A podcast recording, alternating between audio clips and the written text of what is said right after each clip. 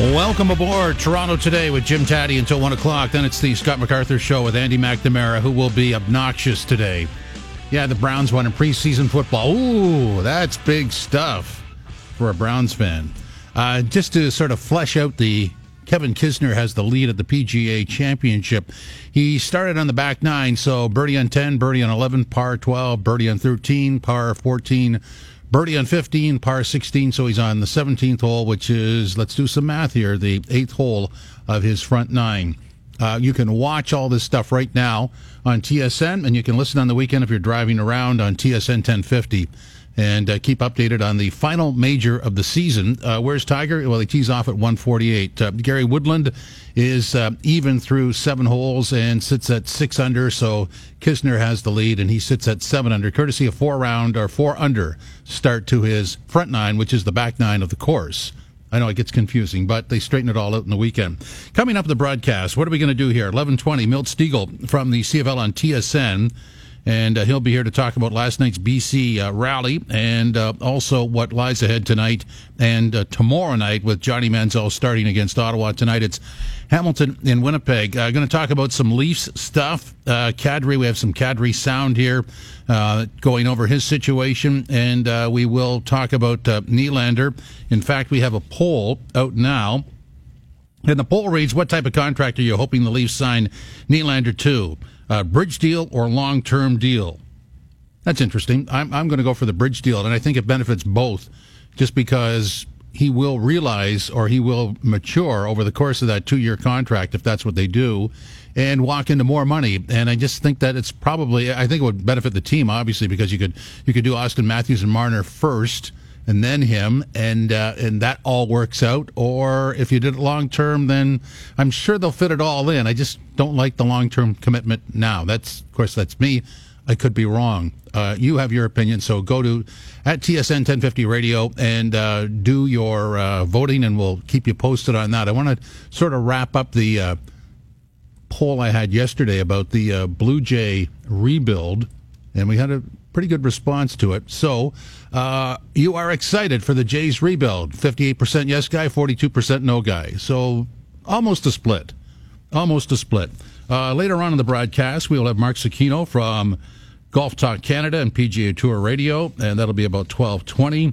Uh, we have Summertime Yes Guy No Guy, uh, which is the sanctioned edition at 12 noon, and a 1240 Dave Feschuk from the Toronto Star uh, you know, just getting over the uh, the Sergio Dipp stuff. I mean, you know, yesterday I was I was ambushed. I hate to say it, but I was ambushed. You know, I was given this material, and as I'm as I'm reading that there is a yes guy no guy conference, which is a little difficult for me to process. I mean, it's you know intellectual theft. Is it? I don't know. I'm just asking that. And so I didn't really get to look at the Sergio Dipp thing, but I did this morning. I producer Joe, you know, he's a little slow, but he eventually gets there. So I did this morning and I was watching it and went, oh my, he never had a clue. Oh, that's sad. Network television, sideline spot, hard 30 second bit, and he never had a clue. Unfortunately, uh, we'll tell you later on he doesn't have a clue in the uh, the sound wars either. Joe, is everything okay? Yeah, it's going good so far. Oh, really? Yeah, the Sergio Dipp thing just gets me every time I see it. It's, and it sucks because he was telling us that if you notice, he talks about uh, Vance Joseph and they oh, cut he, him. He has no clue what's going to come out of his mouth. Right. I, I, I see the look on his face, and it's like, dude, you're on. So he said to he said to like Hayes and the guys that he was actually going to talk about how Vance Joseph played quarterback, played defensive back, and that season when he became the head coach, they had a focus on changing the way the quarterback plays, changing the way the defensive formations are. So he was kind of excited to see what he could do, and instead he just said he's standing there. See, what you don't have is the uh, the knowledge of what actually goes on in the man's earpiece. Uh, and, and if that's me, if I'm the producer of, of Sergio Dipp, I destroy him as he starts fumbling, I go, Really, guy, did you show up for work today? Who are you? I mean, you could destroy the guy on the air, right? I've had some pretty weird things said in my earpiece over the years. In fact, when they got silly, I just I used to rip it out. Just I, I don't need to hear that. Yeah, you've thrown a few pens at me while I tell you to go to break, so I can only imagine what But there's would a, happen. there's a piece. Let's let's be honest here. There's a piece of glass, so that the pen cannot hit you. I mean, That's don't true. don't do the sympathetic thing with the listeners. That's just sad. Oh, well, see, they can't see what's going on here, so I almost had them. That's just sad. Uh, my favorite earpiece thing is uh, uh, when at Global. This was when we were at Maple Leaf Garden, so it goes back a number of years, uh, and it was a news hit. So I think I had to do the Leaf game that night. So I did my sportscast, which most people wouldn't do when they're doing a game, and then there would be a Q and A, the the famous Q and A with the news anchor, and the news anchor would ask the question, and as the question's being finished uh, somebody in the control room opens the key, which is me, means they're opening uh, the line to me to speak to me. Except for when they do that, they obliterate the on-air sound, so I can't hear the question. And so I start to answer the question, and two words in, here's what I get: rap. So, I'm sorry, I just, just two words into the into the answer, and you're telling me to shut up. I mean, that's brutal. Sergio Dipp, I could have destroyed him. Um, I was thinking of an on-air dare, uh, just to you know, sort of the, the flip side of, of Sergio, who's sort of uh, self-inflicted wounds. And I was thinking uh, I had to do a sportscast uh, in my early days at Global, and somebody, well, they wanted to mess with me, so they stood right beside the auto cue or the teleprompter. And if you stand right beside that thing, it's distracting. At least it could be. And in this particular case, I just looked at the individual. I got the count in my ear three, two, one. And I looked away and I just thought, okay, so you're going to dare me? So you want flawless. Okay, here's flawless. And boom, not a mistake. And of course, the individual slithered away, and that was the end of that routine. See the fun you could have, Joe, as a producer? I wouldn't advise you do it on this show. But maybe Monday when somebody else is here, you could destroy the, the on air person. No, it's true, and like, and What it's do you mean, hard. no, to- it's true? It's hard because with somebody as great as you, you don't make any Oh, mistakes, guy. and you know your phone's never on. Like the sound is never up, and you never hear emails come through. Tatti, you are a legend. It's hard to catch you off guard. Well, I, I will say that if you challenge me when the mic is on, you're going to lose because I won't. I'll just look at you and go, no, it's not going to be me. It's going to be you. That's true, but that's why I got Steve on my side because he controls your mic as well. So it's a good 50-50 balance. We it could be a great battle. So what you're saying is it takes two of you yes, to battle me. Okay, that's yeah, that's good. absolutely. One you I've, and then I've taken on entire control rooms, so that's usually five or six people. Well, there's you, and then there's the mustache. That thing's intimidating. So you need an Really? extra guy to. Oh yeah, that's a legendary mustache. It's, it's intimidating. Well, you have a full beard. yeah, but mine's like it's like the new age beard. Everybody has a beard. To be able to Well, rock so a mustache consistently, Steve, is that is that a beard, Steve? it's a choppy beard. Yeah. Just get some pencil. It'll work out. All right. Um, so what happened last night with Vra- uh, Vladdy? Uh, excuse me while I do this. Vladdy was uh, two for four, another home run, um, and uh, the Jays won by the way eight five. So uh, Vladdy's in Buffalo and doing well. Uh, we have. Do you have your yes guy no guy prepared? I do. Oh, that's it. You do. Is, do you have a topic? Well, yeah, actually, it was going to be the uh, summer yes guy, no guy, but with a little bit of football, uh, hockey, and some baseball, but mostly still in the summer. Did you watch preseason football last night, or did you watch the CFL game? I watched most of, actually, more of the CFL game than I did preseason football. I can't really care to watch preseason football, Thank you. especially because Dallas was playing when I was watching, and I hate Dallas, so that didn't help either. But Well, you just know that Andy's going to be obnoxious, so you, you tend to ignore it. oh, absolutely, and not to mention that a preseason game means absolutely nothing. Last year, the Browns went four zero oh in the preseason, and then went to, on to go zero and sixteen, if I'm not mistaken. Do we have any early results from the poll? Yes, we do. So far, the listeners are also against Jim Tatti here. They're saying they'd like to see a long term deal for William Nylander. Really? Yeah. Oh, look at that, seventy-nine to twenty-one. Wow. Okay, so I know what I know what everybody's doing. They want him locked up, and, and they don't have to worry about it, right? I think so. People, most fans, I believe, and I'm actually included in this, I'm on the long term deal side, is that there's a potential of William Nylander succeeding, and that's a very high potential. And in that case, what'll happen is if you get him right now for a couple years at 4.5, $5 million, you might risk having to pay him too much money or let him go. Whereas if you overspend by a million and a half or maybe two right now, in two years it could look like an underpay. in the example of Nazem Kadri, who right now is making $5 million a year and who should be making more. See, this is this is what we're reduced to. I'm sorry to say reduced to, but this is what following professional sports is now. You have to be an accountant. You have to take into consideration all this stuff. Does that make you happy? I, I don't personally. I mean, I have to do it for the job, but I, as a fan, I don't know if I could get there. It's frustrating. I I was so excited when I saw the Maple Leafs had acquired John Tavares, and a minute later I was thinking, "Oh wow, how are they going to afford to keep John Tavares and all these players?" And after you did your own finances, yeah, and it's unfair almost because you can't really enjoy the game anymore because of the hard cap. Whereas at least in other sports in basketball and baseball, you have the ability of knowing that your team can spend. They have a luxury tax. You have a little bit more freedom as a fan to just enjoy the players you have. How does this work? Okay, there's my visa money. Uh, there's the car payment. There's the mortgage. Uh, there's the insurance. There's the grocery money. Here's uh, ten bucks for fun. And uh, okay, now we've done all that. Oh, let's let's talk hockey now. Oh, I, can they afford them? How do you do that? It's kind of what we've been stuck with since they instituted the salary cap. It it's been probably one of the most frustrating systems in hockey for a successful team. Well, it's a hard cap. That's that's what does it, right? exactly. No, no wiggle room. So that's it. And for other teams, which I've never really understood, is having the floor to kind of force teams to spend money when they even can't afford to, and then it creates this vicious cycle where teams are just always unhappy with the salary cap because it's setting limitations for teams that don't want it, and then it's also setting limitations for teams that can't even afford to use it. Well, we're always going to have trouble here because hockey is traditional here, and so if the Leafs are on the same page as the Florida Panthers, does I don't think that even, even works for either one of them because it forces Florida to spend more than they want to, even though they can just hit the floor, and it forces the Leafs to rein in their expenditure when clearly the marketplace could support anything.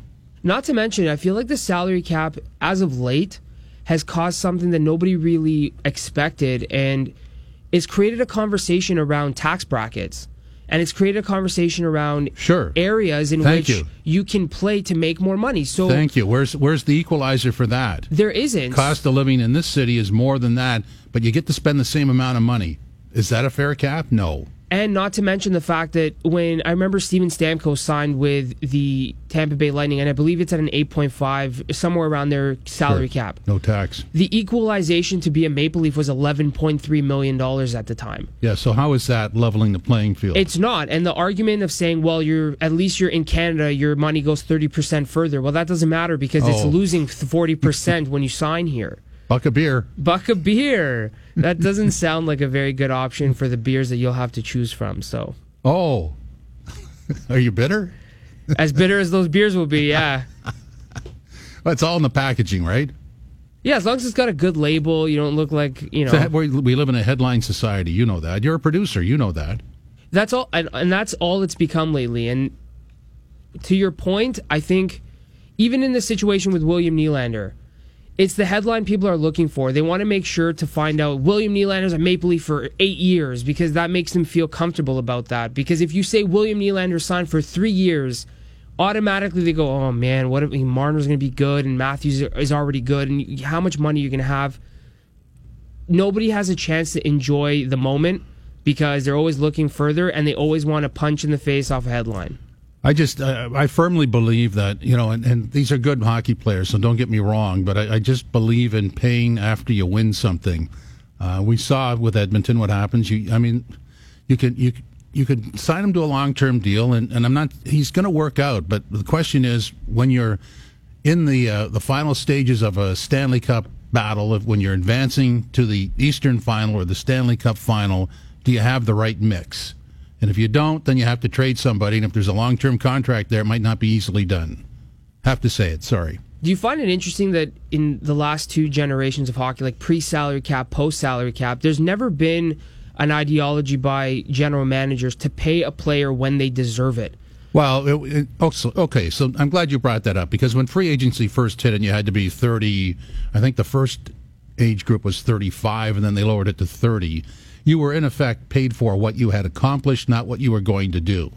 Uh, now it's the reverse of that. You have people coming out of, of uh, entry level contracts and they're signed for big commitment deals, and it's paid on what we think you're going to do. Yeah, totally opposite. Exactly, and at some point, it seems very interesting that no general manager has been able to set up a like a system or a structure with his players to say, "I understand you're going to have value, but right now you've incurred X amount of value, and when you get to that point, I will pay you. I promise you, I will." But it's completely reversed. And Jeff O'Neill was saying once when he was younger, he'd signed his like second or third deal was like one point something million dollars a year, and he thought he was you know caking it. He loved it. And then a couple years later, free agency guys that were older than him were making like five million dollars, and they were busted up, and they had nothing left, and they were getting paid on accolades. Sure, absolutely, that's the way it was. And now players are getting paid on potential being hit, and like one that sticks out to me, and I know he's a fantastic player. Don't get me wrong, but like the price that Connor McDavid is getting paid right now is is going to hurt the Oilers long term. And to me, he's not better than Sidney Crosby.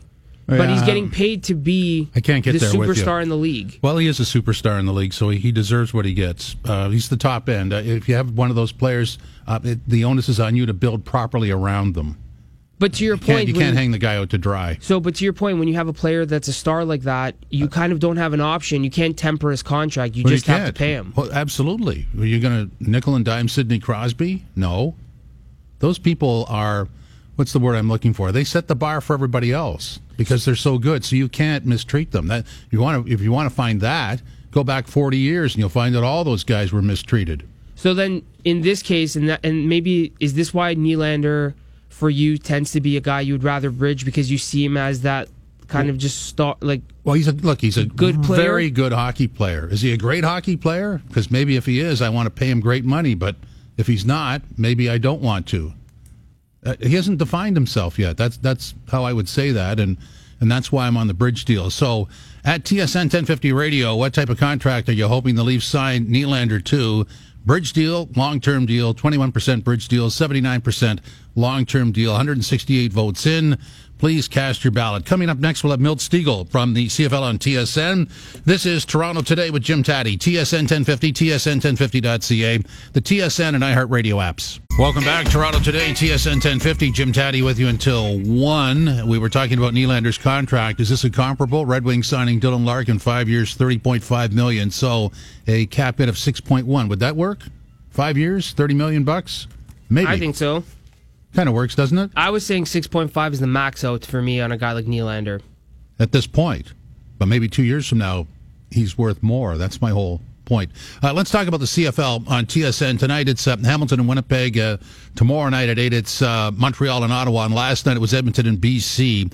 BC with a great rally in the second half, 31-23. The Lions win to go to 3 and 4. Edmonton drops to 5 and 3. Let's bring in Milt Stegall from the CFL on TSN. Milt, welcome. How are you? I'm doing pretty good. How about yourself? Very good, thanks. Um, I love a second half rally. I love watching football and seeing things change. Uh, you know, this was Edmonton's game in the first half. Uh, you saw it also a week ago with Toronto and Ottawa. Great second half for the Argonauts. What goes into the comeback? Well, it, it's just the attitude. You know, when when you have some some guys who go out there and say, "God, we have to make some adjustments. We have to make some changes." You know, uh, that was a win that BC had to have. Not saying that would have destroyed their season, but if they dropped to two and five in the West, it's going to be tough to dig out of that hole. But the way they came out in that second half, and the offense played okay, but that defense was a story. You know, they came out and they held that high-powered offense, arguably uh, the best offense in the CFL, to three points and five first downs, and Mike Reilly couldn't get going, and those big play receivers couldn't do anything. And I don't care what your defensive coordinator says to you. That's those players saying, okay, guys, we're going to go out here and make some plays and make sure we can win this game. So that was a big win for them uh, because they definitely needed it. Uh, really, there's two parts to the comeback. There's what's said in the dressing room to get everybody on side, and then there's the execution. And both were, uh, you know, A plus, right? Oh, without a doubt. Uh, Mark Washington, their defensive coordinator, he's been there for a while. He's been uh, he's been a player in the CFL for a long time and a defensive coordinator now for numerous years. So he's seen a lot. Uh, so he made those adjustments, but those players had to go out there and execute it. And that's exactly what they did. They were really confusing. Uh, uh, Mike Reilly, uh, he couldn't make his reads. And the most important thing was those guys were putting pressure on him. We finally saw Shawn Lemon and Odell Willis and those guys up front put some pressure on Mike. And I don't care how great of a quarterback you are, how poised you are. When you're getting pressure in your face, when you're getting smacked in your mouth and hitting your chest, numerous times. That's going to uh, allow you or force you to make some bad plays, and they capitalized off of it and made some great plays and had some great turnovers and made some interceptions, allowing their team to put, come away with that victory.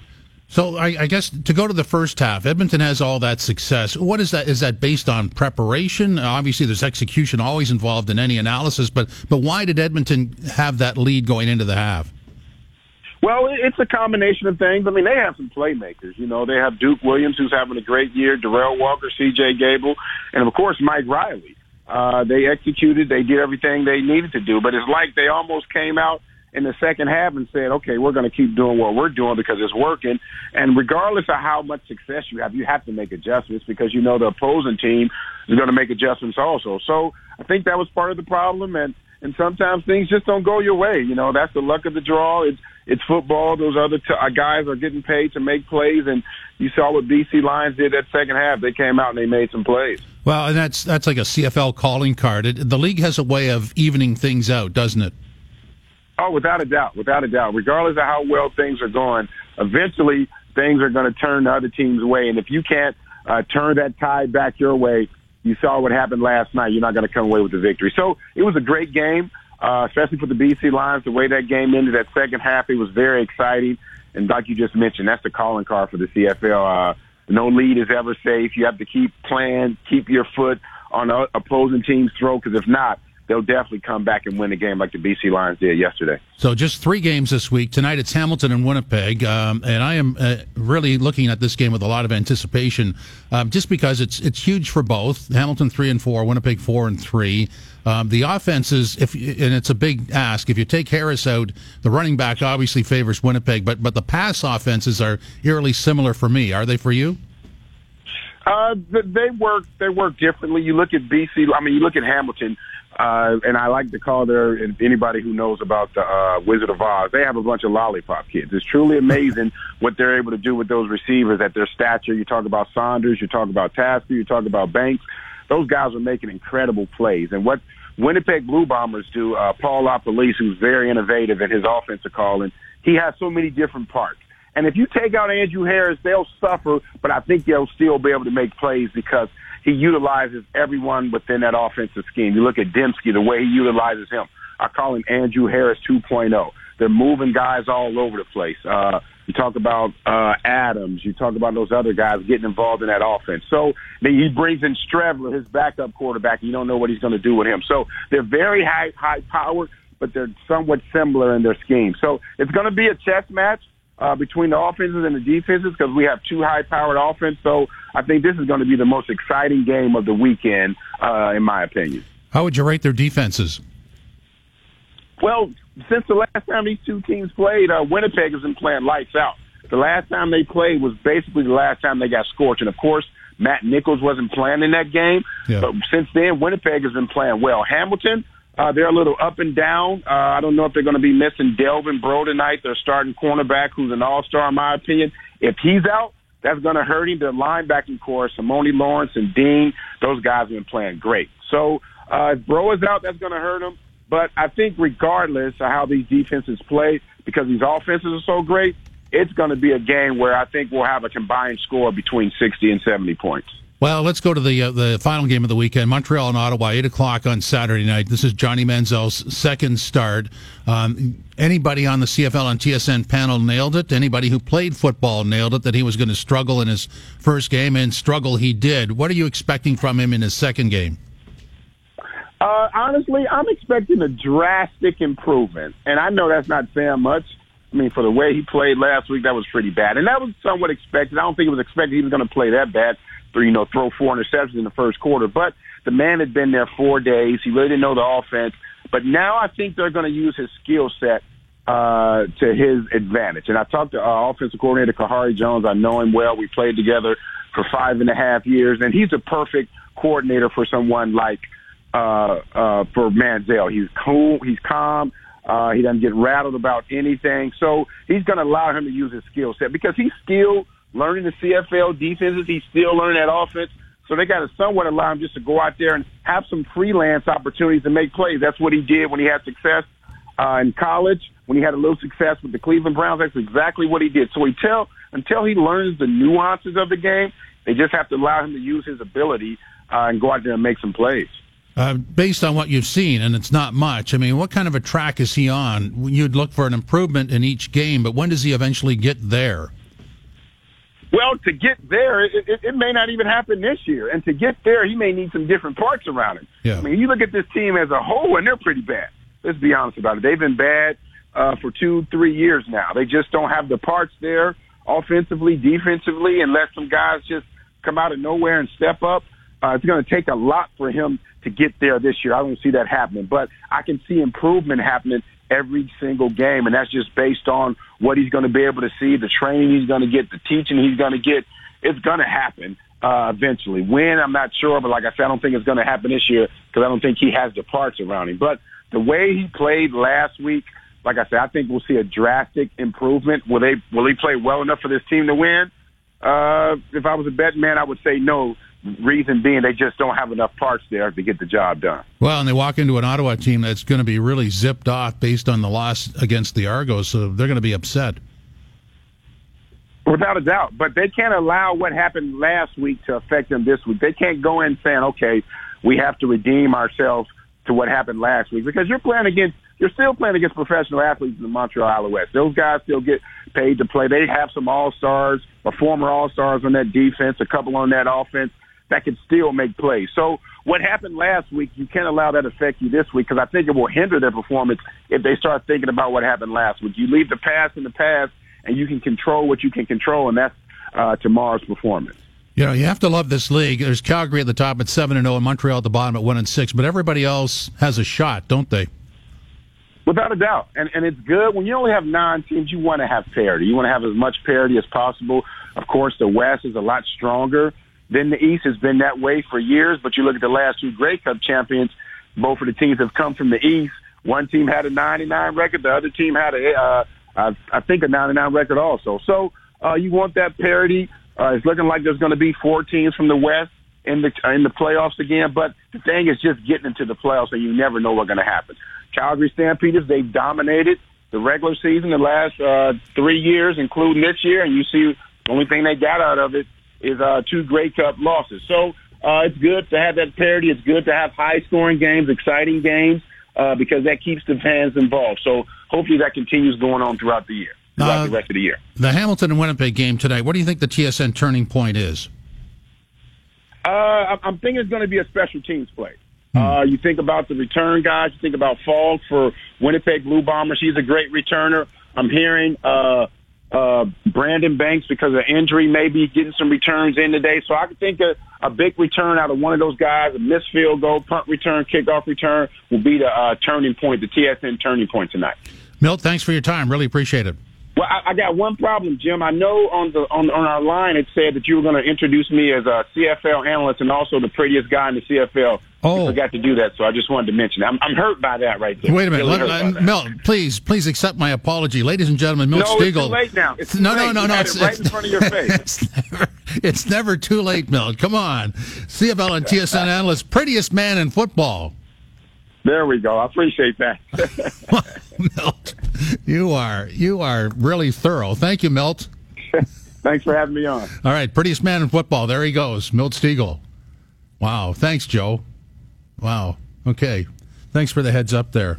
Um, so, uh, you know, last night uh, we had uh, the Jays winning over uh, Boston. I was going to say Baltimore, but I did. Yeah, over Boston. And tonight it's Tampa at the Ball Yard. Uh, coming up later on, we're going to hear from um, Kadri talking about uh, the Leaf situation. Our poll situation will go like this.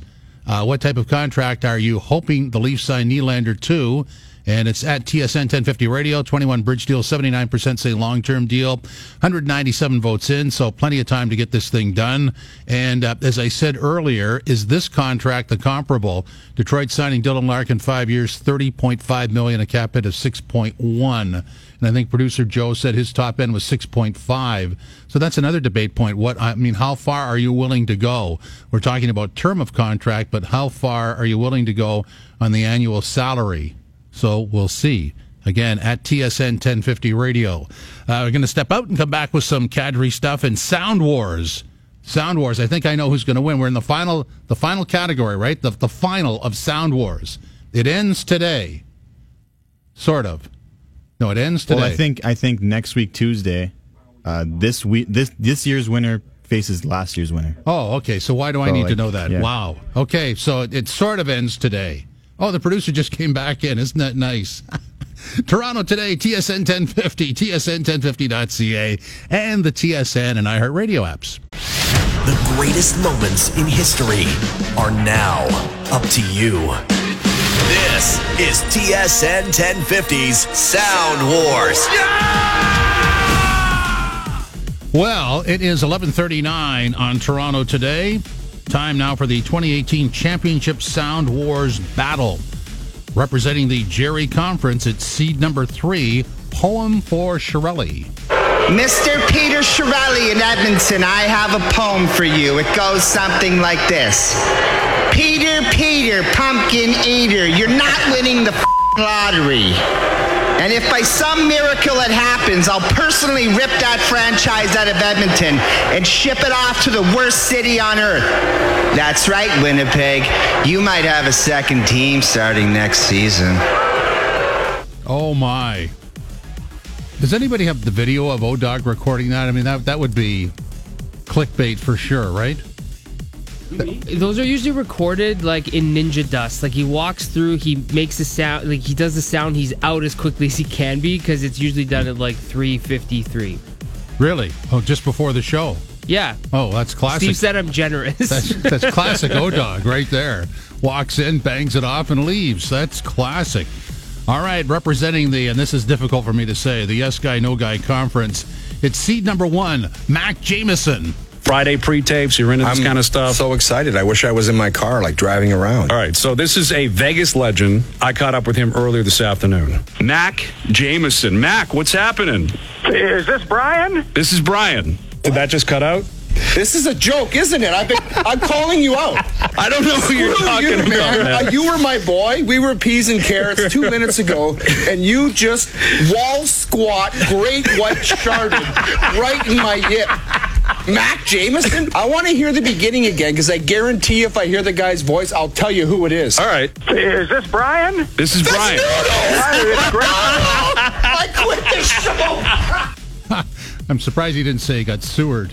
I mean, that's that's an O-Dog go-to, right? He sewered me. Uh, so go to tsn1050.ca, click on Sound Wars, vote for your champion, poem for Chiarelli or Mac Jameson. And I have to say, Noodles was kind of lame on the voice disguising. He sounded like an older version of himself with a little shakiness, but didn't really change the tone. I know where my vote goes. How about yours? Voting for this Sound Wars closes on Tuesday at 8 a.m. Listen to Landsberg in the morning for the 2018 champion. And then we'll start the Ultimate Sound Wars Championship battle, where last year's winner, they did it, Naylor, will take on this year's champ only on TSN 1050.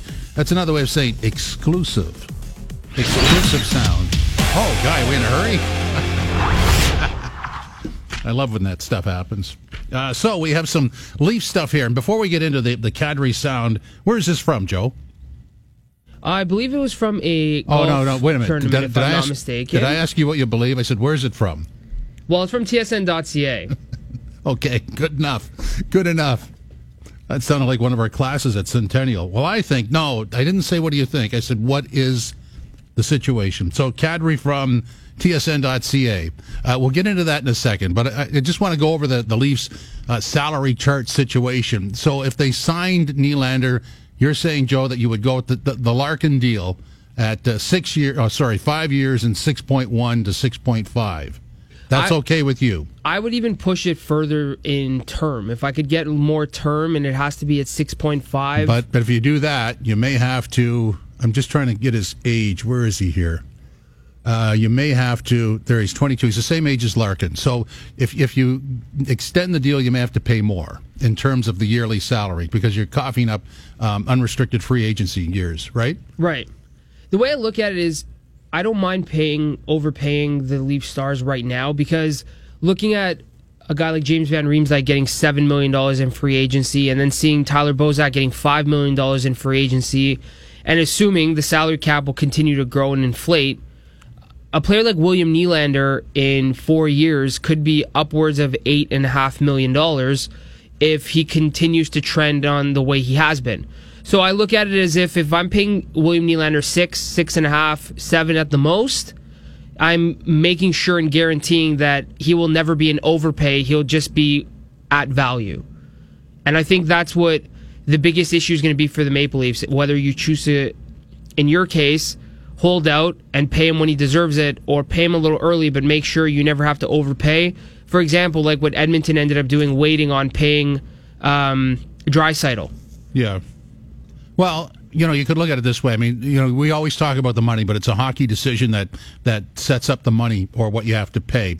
So if you've decided that Nylander is your guy and you're going to keep him and you're going to nurture Marner and Matthews along with JT, and, and those are the guys that are going to soak up your your forwards money, then that's what you do. If you don't agree with that, then you go short term and, and you let the situation percolate or, or you move them, move them out if, if you're really drastic that way. But, but it is the basic hockey decision that sets up everything else.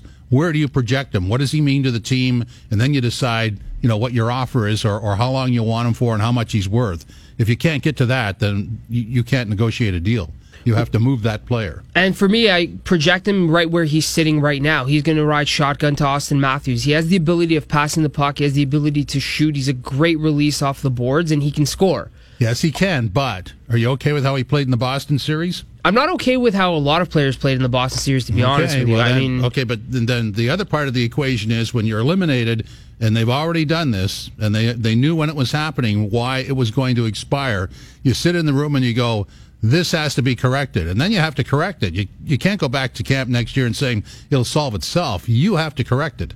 Right. But I also assume that there's on every team, you're going to have a player that has a different dimension and something that might be missing and something that he may have and be a positive in a different round. And William Nylander is not the type of player that takes well to being pushed around be, and being beaten up in the corners. He's just not a physical player. So there will be times where he won't look as great as he is, but I look at the positives that he has, his ability to change the game with one shot.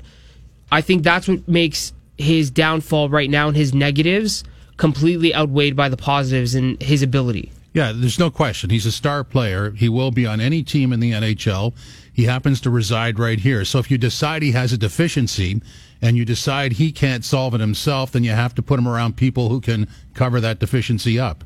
Otherwise, and, it gets exploited, right? Yeah, and that's why I thought I think we saw a lot of Zach Hyman on that line with Auston Matthews because he had the ability to grind and bang bodies, and he was a very smart hockey player when he's on the ice. And it was something that Matthews and uh, sorry Matthews and Nylander together focused so much on the offensive side of the puck that you needed somebody as a safety blanket. And on some levels, one player can't do it all. So to your point, there is times where William Nylander can be a liability, but for the value, his ability, and his skill, I wouldn't mind overpaying him because I feel like in the long term, you'll have a better cap structure with a little bit of an overpayment now for a long term deal. Well, and if the line is Matthews, Nylander, and Marleau, I would be fascinated to see how that performs. Uh, because I always go back to I don't care about the regular season. I go into the, the playoffs because those are specific matchups, and I want to see how that line works. And now you have Tavares behind or ahead, ahead of them, depending on how you want to stack those lines, with uh, Marner and Hyman likely.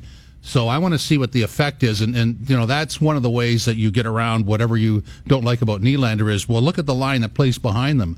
So now you have to watch both those lines, and, and then it goes down to the third and fourth line. This is an intriguing setup they have. I, I like it. I think so too because you have a very differentiate. You have a differentiation on the wingers in the top two lines, and it might give you a lot more versatility than it was last time. And when having Bozak, JVR, and Marner, you didn't have a lot of speed. You had minimal creativity, and you also didn't have a lot of physicality. But now you're splitting that up and adding a guy like John Tavares to play alongside Marner, and then giving him Hyman. It allows to balance the top two lines because Marleau has a lot of the characteristics that Hyman does, but he's a way better finisher. He's one of the best we've seen, and he's a very good skater and can handle being on a top line. So to your point, I think the Maple Leafs have an opportunity now with those two lines to really balance out their offense. And when you're playing a player like Bergeron, he no longer has the ability to shut down the main key piece in the Leafs offense because there is now a secondary huge piece and with John Tavares. And I think that's going to be the Maple Leafs' ability to choose which line is the first line that night. Well, and I think if you were doing a, an honest and objective analysis on the Boston Toronto series, uh, you would understand that down the middle the Bruins were better. Were. I don't know if you would say that anymore, and, and that's a, a big ad for the Leafs, but you have Matthews, JT, and Kadri down the middle. We don't know who the number four is. That'll be determined in training camp. But the Kadri line, if it's Johnsson and Brown, that's a, I mean, that third line, that could that could go defense or offense. It's, it's interesting. That could be if you're doing a playoff matchup. That could be the sway line because the top two could get canceled out, and then you'd have to go to the Bruins' third line and match it up against that. If it is in fact the Bruins or whoever they play against, then that line might be the best third line in the business. And to your point, in when looking at thinking about the team being built for a, ho- a playoff scenario, that seems like the type of third line that you know you remember for a very long playoff run Sure. because they're fast, they're skilled, they're smart, and they have a shutdown player down the middle, which not a lot of third lines will have. And that was one of the biggest problems I think the Leafs faced is that when you have a center almost on every line that is smart defensively, they're able to help shut down the other team's offense. and that's what Kadri's line could provide, especially with a guy like Connor Brown, who again is another smart hockey player, physical, and he pushes pace. Yeah, I always go to chemistry, and, and so I'm, I'm never going to say that uh, you know this player didn't wasn't good enough because they're all good enough. They're all in the NHL. But when you go to the way the Leafs were set up down the middle before, I didn't like the chemistry. There there's a lot of similarity there when you get to the second and third guys, and the fourth line was always uh, somewhat negotiable, and I think that's fair. Most people have that issue, but the way this is stacked now. I really like it down the middle, and it, and because it's stacked down the middle, the wingers will be better. Uh, think of Montreal's problem: no centers, wingers starved to death. Now, I know this might sound like a stupid question. There's no stupid questions. Well, you have had me as a teacher. I probably have had one or two. No, I don't think so. Wow. Do you think the Maple Leafs could benefit from minimizing their fourth line in general because of the powerhouse that they have in their top three centers? Like, I look at the fourth line and I look at the Maple Leafs now, and to me, I think of the way a team used to be run in the early 2000s, late 90s. Your fourth line seems a little bit unneeded. Um, I wouldn't say unneeded. I think that's a, that's a bad way to describe it. Again, I always go to the setup in the playoffs. The regular season is uh, buying time. Hate to say it that way, but it is true. And so, what is the sway in a playoff series? Line three is a sway. Line four is a sway. And your five and six defensemen, if you got 10 to 12 minutes of flawless hockey out of them, that's a sway because everything else, all things being equal, should cancel out. The team you're playing should have two good lines, and the team you're playing should have four good defensemen. Do they have five and six? Do they have a third and fourth line? Uh, You talk to any hockey person, they'll tell you that when you get deep into the playoffs, that should be the difference. So I'm not gonna I'm not gonna say back off in the fourth line, but what you're saying is if if the fourth line was it's not going to be the same caliber, you could stack you could play out the first three lines more if if need be. If you were down three nothing going into the third period, would you shorten your bench? Absolutely. And I think that's something the Maple Leafs didn't have last year because I don't believe on any given, you know, week, month that all three lines you felt as if were clicking or you felt as No, if had the ability to score. You felt one was going to do it, and you wondered what was wrong with the other two. Right, and I felt a lot of the season and and probably was due in part to Matthews being injured and coming on and off back from uh, this injury, but the Marner line seemed to be more of the offensive driver of the Maple Leafs this season. So I'm excited to see what the addition of John Tavares will be to a player like Mitch Marner and if that is going to give the Matthews line even more space because when you're a defenseman, when you're lining up your top pairings, realistically, I think you're going to line up the best you have defensively against John Tavares, and you're going to hope that Auston Matthews and company don't blow you out of the water when they're on the ice. I think you have to watch them both the same way. I mean, if you backed off one of those lines, it would kill you. But how many teams have the ability to even do that Well, that's defensively? What, but that's what I mean. The top two lines can be canceled out if you check them into the ice. But so you're playing. If you were playing Detroit, you would exploit the third and fourth lines, right? And if you're on home ice, you get the uh, the last change. So that's what you would go after. So then, if we were to look at the depth, if we were to look at say the bottom six, That's the key. are you comfortable with the Maple Leafs bottom 6 going I- into the season? My, my next line was going to be as much as I like JT and what the top end does, I am absolutely thrilled to see what Johnsson and Kapanen do because those two guys, there's a lot of teams that don't have those two guys or one of them. they are they have the ability because of their skill and speed and, and the way they play, they have the ability to push themselves up higher. Now, probably won't happen on this team, or you know, if, if something doesn't fire right on the first two lines, uh, th- they are not third and fourth line players. They they could be much better than that, and, and that's what you want in the bottom half of your roster. People that push the envelope, because at some point they, they can push their way up the lineup, and you're never going to be hurt by that. That's a great thing to have. And I like that you see a lot of disparity between the players you see in the bottom six of the Maple Leafs. You have speed, you have scorers, you have players that are able to play well defensively, guys who like to get into the corner. But the consistency with all of them is their skating ability. Oh, this is uh, this is quite a contrast to what we've been accustomed to watching over the years. Oh, it seems like Oh, a different look, city when we skill. talk hockey. That's for sure. No, this is fun. I mean, you have to enjoy what's going to happen next because it's a fun ride. I don't know where exactly it goes, but I think you're, I've said this before. You're talking multiple cups. Coming up next, the summertime yes guy, no guy, and apparently it's sanctioned. This is Toronto Today, TSN 1050, TSN1050.ca, and the TSN and iHeartRadio apps.